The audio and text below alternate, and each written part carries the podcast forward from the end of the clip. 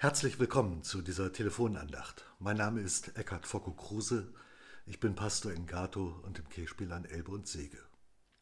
Im Predigtext für das Reformationsfest heißt es: Zur Freiheit hat uns Christus befreit.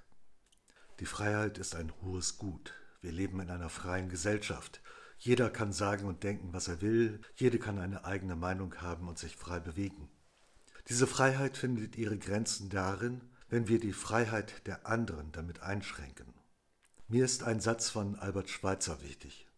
Ehrfurcht vor dem Leben bedeutet, wir sind Leben inmitten von Leben, das Leben will. Jeder Mensch ist einmalig und lebt, weil Gott uns will, doch wir werden uns nicht zum Mittelpunkt der Welt machen. In Demut erkennen wir an, um uns herum gibt es Leben, Leben, das sich in Freiheit entwickeln darf. In der Corona-Pandemie wurde uns nun aber wieder deutlich, wie sehr das Leben der anderen unsere Freiheit berührt und wohl auch einengt. Mir macht es Sorgen, dass die Freiheit des Einzelnen unsere Gesellschaft und unsere Gemeinden spalten könnte. Das begegnet mir in Gesprächen mit Geimpften und in Gesprächen mit Ungeimpften. Einige haben sich nicht impfen lassen aus Sorge vor möglichen Folgen der Impfung. Andere haben sich impfen lassen, um endlich wieder ganz normal am Leben in der Gemeinschaft teilhaben zu können. Alle sind unsicher. War das richtig, wie ich mich entschieden habe? Ist meine Entscheidung falsch?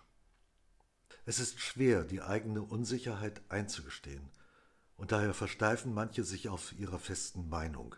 Die eigene Meinung wird absolut gesetzt, Diskussionen sind kaum zu führen, weil alle auf ihrem Standpunkt beharren. An manchen Stellen werden wir sicherlich Kompromisse finden. So planen wir unsere Weihnachtsgottesdienste in diesem Jahr wieder im Freien wie im letzten Jahr. Aber das ist nicht in jedem Bereich möglich. Im Chor haben wir über lange Zeit nicht mehr singen können. Das gemeinsame Singen fehlt allen sehr. Im Kirchenvorstand haben wir lange um die richtige Entscheidung gerungen. Sollen wir alle zulassen oder müssen wir die ungeimpften ausschließen? Der Gemeinderaum ist nicht groß genug, um alle mit den Abstandsregeln zuzulassen. Eigentlich sind wir 30 bis 40 Sängerinnen und Sänger, aber mit Abstand können wir nicht einmal die Hälfte in dem Raum zulassen. Wenn nur Geimpfte und Genesene teilnehmen, können wieder alle mitmachen. Es ist die Entscheidung des Einzelnen, ob man sich impfen lassen will oder nicht.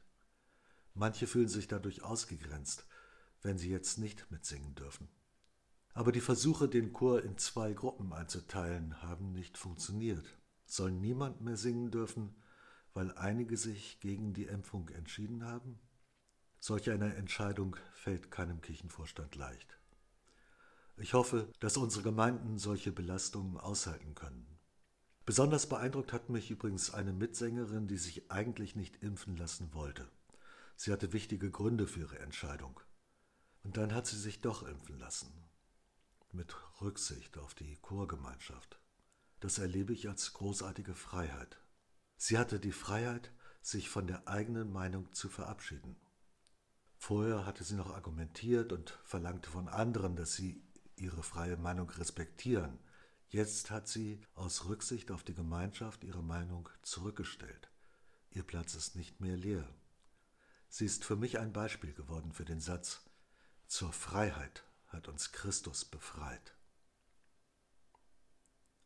Ich verabschiede mich von Ihnen und wünsche Ihnen, bleiben Sie behütet.